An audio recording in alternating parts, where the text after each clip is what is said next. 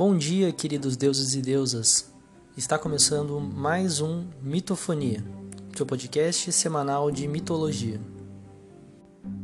Se por acaso você chegou até aqui procurando um podcast para falar sobre um certo presidente que as pessoas chamam de mito, você está no lugar errado. Porém, continue aqui com a gente até o final. Todo conhecimento é válido e eu tenho certeza que você vai gostar também. Na semana passada, a gente falou sobre a origem do universo para o mundo grego, falamos do nascimento de Gaia, do nascimento de Urano e a relação que eles tiveram e seus filhos, o, o evento que acabou acontecendo na castração do Urano pelos filhos, e agora a gente vai dar continuidade nessa história. Hoje vou falar um pouco sobre a relação que Cronos teve com a sua irmã Reia. O Cronos, ele era extremamente possessivo com a Reia. Ele se torna depois que ele mata o derrota o pai, né? Ele se torna o novo é, o novo senhor do universo, assim, como posso dizer, né? Aí ele é uma pessoa muito, uma pessoa. Ele é um deus muito possessivo em relação à Reia. Ele quer ela disponível para ele o tempo inteiro para satisfazer as necessidades sexuais dele. Até dos filhos ele tinha ciúmes. Tanto que por conta disso, com medo também, né? Porque ele traiu, traiu, ele, o pai dele prendia ele na terra, ele sai e derrota o pai. Aí com medo de acontecer o mesmo com ele, ele vai, em vez de prender os filhos em algum lugar, ele mesmo vai engolir os filhos assim que nascem da mãe. Com ciúmes dela, ter que cuidar deles e ao mesmo tempo para se proteger de uma possível retaliação dos filhos, né? Tem até uma obra de arte do Francisco Goya muito muito interessante e, e perturbadora também, do momento em que o Cronos está devorando os filhos dele. Os filhos que Cronos e Reia tiveram foram Estia, Deméter, Hera, Hades, Poseidon e Zeus. A Estia, ela foi a primeira a nascer e já foi engolida já e, e, e consequentemente seus irmãos. Só que quando Zeus tá para nascer, a Reia, a mãe dele, tá, tá muito preocupada, porque sabe que o pai vai engolir os próprios filhos, né? vai, vai engolir esse filho novo que vai sair e vai nascer. Então, ela pede ajuda a Gaia e Urano, os pais dela, pede ajuda para eles e fala: Olha, por favor, me ajuda para que esse filho não, não seja engolido também, né? Aí eles dão uma ideia para para Reia e ela o faz. Ela embrulha o Zeus embrulha o, uma pedra com um pano e mostra pro Cronos, pro Cronos fala assim: "Olha, Cronos, nasceu Zeus". E o Cronos engole ele na hora, engole a pedra na hora. Ele já devia estar tá acostumado a nascer filho, ele já engolia, nascer filho, ele já engolia, e a hora que ele bateu o olho ali naquilo que ele achava que fosse um filho, ele já engoliu já. Aí Reia para esconder o filho Zeus do, do pai, ela leva ele para a ilha de Creta, na encosta da, montanha, da maior montanha que tinha lá na ilha. E ela entrega esse filho dela para uma tribo de guerreiros, os Cúrites. E esses Cúrites, eles também entregam Zeus para uma ninfa, a Adamanteia. Essa Adamanteia, ela foi uma das criações que vieram do sêmen do, do Urano quando o Cronos corta o pênis do pai. Então cai sêmen no mar e desse sêmen nasce também uma ninfa. Além da Afrodite, que nasce da espuma do mar, nasce essa ninfa, a Damanteia. Na verdade, nascem várias ninfas, mas ela é uma das mais especiais. A Adamanteia ela tinha muito medo de que o, o Cronos visse, encontrasse o filho, né? Então o que, que ela faz? Ela prende, ela pendura os Zeus numa corda e ele fica em e essa corda ela fica oscilando, fica como se fosse um elástico, fica indo pro, pro, pro chão e pro céu, pro chão e pro céu. Então ele não está em nenhum dos dois lugares ao mesmo tempo, O Cronos, ele é o deus do céu, da terra, do mar nesse momento, sabe? Só que como ele tá em, em lugares inter, em, uma hora tá num lugar, outra hora tá em outro lugar, aí ele não consegue encontrar o filho. E que ele nem sabe que existe, né, na verdade. Com isso, Zeus ele é, cresce nessa ilha, se desenvolve e volta com muita raiva do pai, né? Aí, com a ajuda da Gaia, avó dele, ele faz uma armadilha, surpreende o pai e chuta ele na barriga. Na hora que ele chuta ele na barriga, ele força ele a vomitar todos os filhos que estavam dentro dele, todos os irmãos que estavam dentro da barriga de Cronos. E a primeira coisa que sai é a pedra, que, que seria Zeus. A última que sai é a, fi, a filha primogênita que tinha sido engolida, a Estia. Por isso que mais pra frente ela vai ser chamada de Estia, a primeira e a última. A primeira a ser engolida, a primeira a nascer e a primeira a sair de Cronos. É interessante que o Zeus ele pega essa pedra que, que foi derrubada, saiu da barriga do pai e coloca ela no centro da Grécia. Seria como se fosse o umbigo da Grécia, é, em Delfos e fica e Delfos se torna um, lugar muito sagrado que vai ser palco do, do, do oráculo de Delfos que é um lugar onde as sacerdotisas, as síbilas, elas dizem o que os deuses tinham interesses, desejavam ou fazem profecias. E fazem profecias também.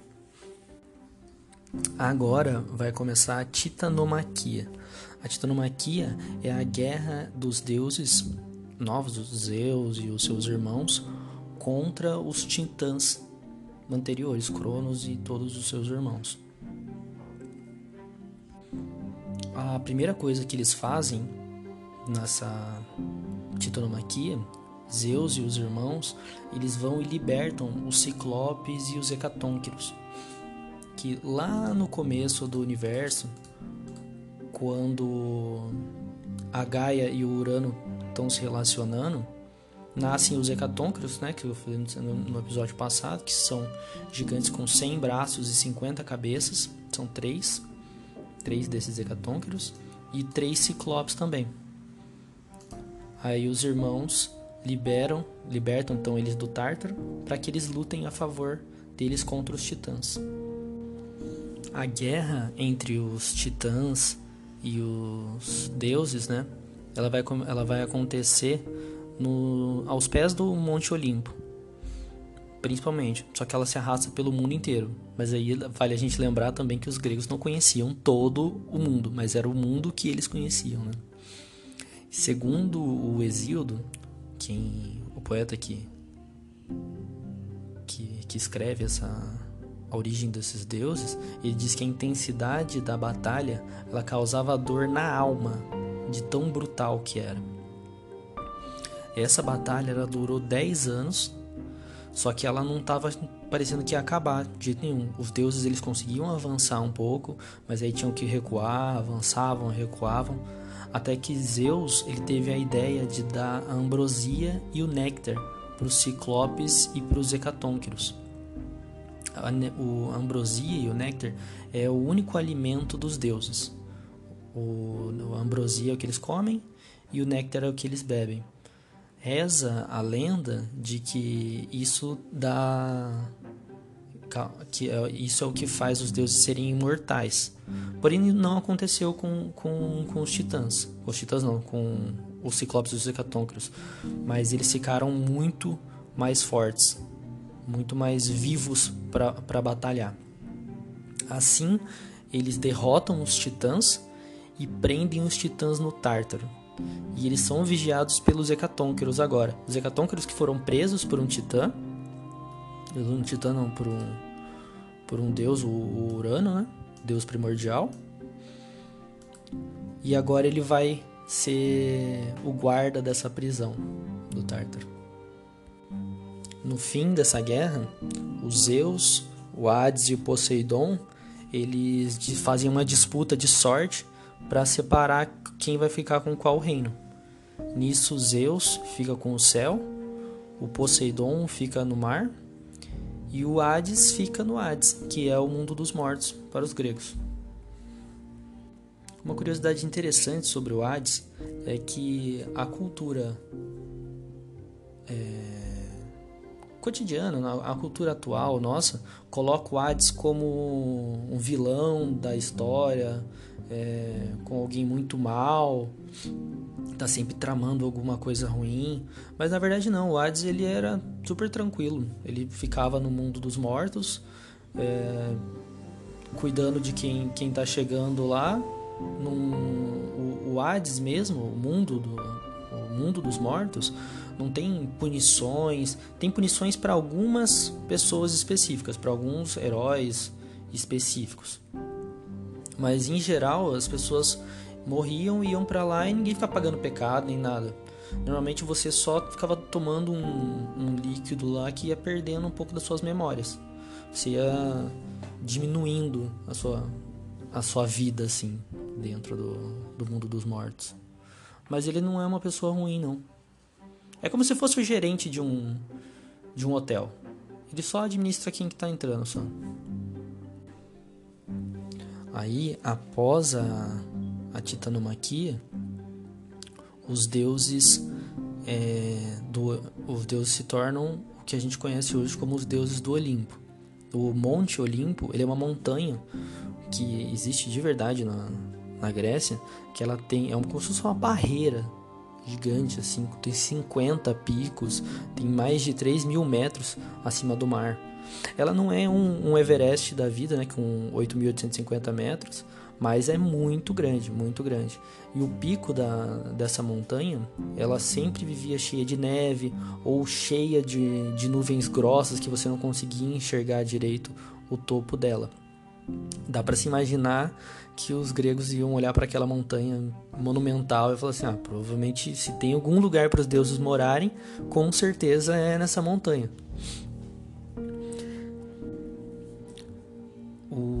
Um dos filhos que vou Zeus e Hera, eles têm, têm um filho chamado Hefesto. O Hefesto ele constrói o, o palácio, vários palácios e vários salões todos com base de ouro, para que os, os deuses morem no Olimpo. Né? Aí os deuses eles começam a ter, principalmente Zeus, começa a ter relação com algumas pessoas e vão nascendo novos deuses, até formar os doze deuses do Olimpo. Ele não, ele não teve filho com eles propositalmente para poder ter outros deuses nesse panteão, mas são coisas que aconteceram, né? ficaram os deuses antigos, né? Os, os seis. Na verdade, ao todo vão ficar cinco dos deuses da, do filho de Reia e, e Cronos no, como panteão. Porque a Estia, aquela primeira filha que sai de. de que, que, que, é, que, é, que nasce e depois é engolida por Cronos, ela pede pro irmão que ela não quer ficar no irmão Zeus, que agora é o, o rei do panteão, né?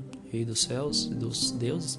Ele pede para ela que ela não quer viver no, no Olimpo, ela quer viver na Terra. Aí ela fica morando na Terra. Ela é a deusa protetora da família. Aí, então eu vou falar agora dos doze deuses que ficaram como os doze deuses do Olimpo. Então vem Afrodite, que ela é filha da, daquela espuma do mar, né? De, de Urano. Ela é a deusa do amor e da beleza. Tem Apolo, que ele é filho do deus Zeus e Leto ou Letona. Ele é considerado o deus Sol das artes, da música, da profecia e da medicina. Tem Ares, que é filho de Zeus e Hera. Ele é o deus da guerra.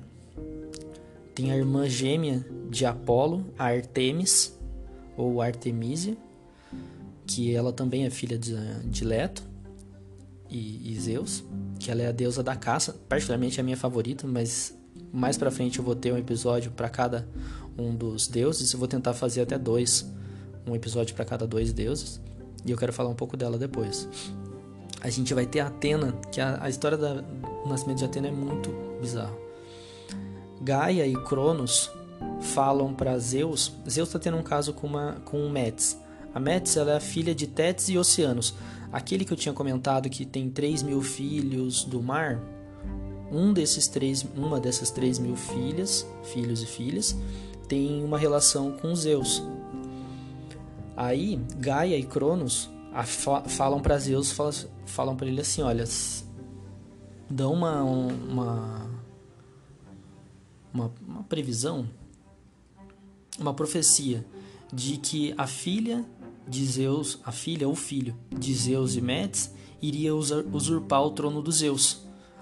A mesma coisa, o pai com medo do filho tomar o lugar dele, de toda a história grega. Aí ele vai e engole a mãe. É muito louco, né? Primeiro o Gaia e Urano, aí ele coloca os filhos dentro da mãe. Depois, em Cronos e Reia, ele ele engole os próprios filhos. Agora ele engole a mãe com o filho dentro da, dela ainda. Aí, quando estava chegando próximo do, do parto da, desse filho, ou filho, que eu não sabia na época, ele tá com uma dor de cabeça absurda, absurda, absurda, absurda, ao ponto de pedir pro Hefesto, que o Hefesto é um deus que eu vou falando daqui a pouquinho, que ele é um deus dos ferreiros, né? Ele pede para dar uma machadada na cabeça dele para aliviar essa dor. E na hora que ele pega o machado e bate na cabeça de Zeus, da fenda que, que foi feita, sai Atena, toda com armadura já e gritando. Ela é considerada a deusa da sabedoria. Talvez seja por isso que ela nasce da cabeça de Zeus, né? Talvez seja isso que seja porque ela é a deusa da sabedoria. Aí tem Deméter, que é a deusa da colheita. Tem o Dionísio, o filho de Zeus e Semele. Ele é o deus do vinho, né? E uma coisa muito estranha com ele é que a mãe dele acabou explodindo depois de ver o, Zeus na sua forma comum, porque Zeus era o, o o deus dos disfarces, né? Ele se disfarça de tudo quanto é tipo de, de, de roupa, de bicho, de gente, para poder transar com, com outras pessoas. Aí, só que ninguém tinha visto a, a, ele como ele realmente é. E foi infelizmente o que aconteceu com a Semele. E aí ela acabou explodindo. Aí a gente tem o Hefesto, que eu falei um pouco antes, que ele é filho de Zeus e Hera. Ele é deus dos ferreiros e do fogo. Tem Hera, que é a esposa de Deus, de, de Zeus. Ela é uma deusa da maternidade e das esposas. Tem o Hermes, que é o deus mensageiro. Poseidon, que é o deus dos mares. E Zeus, que é o deus dos céus. Esse então foi o nosso episódio sobre a titanomaquia.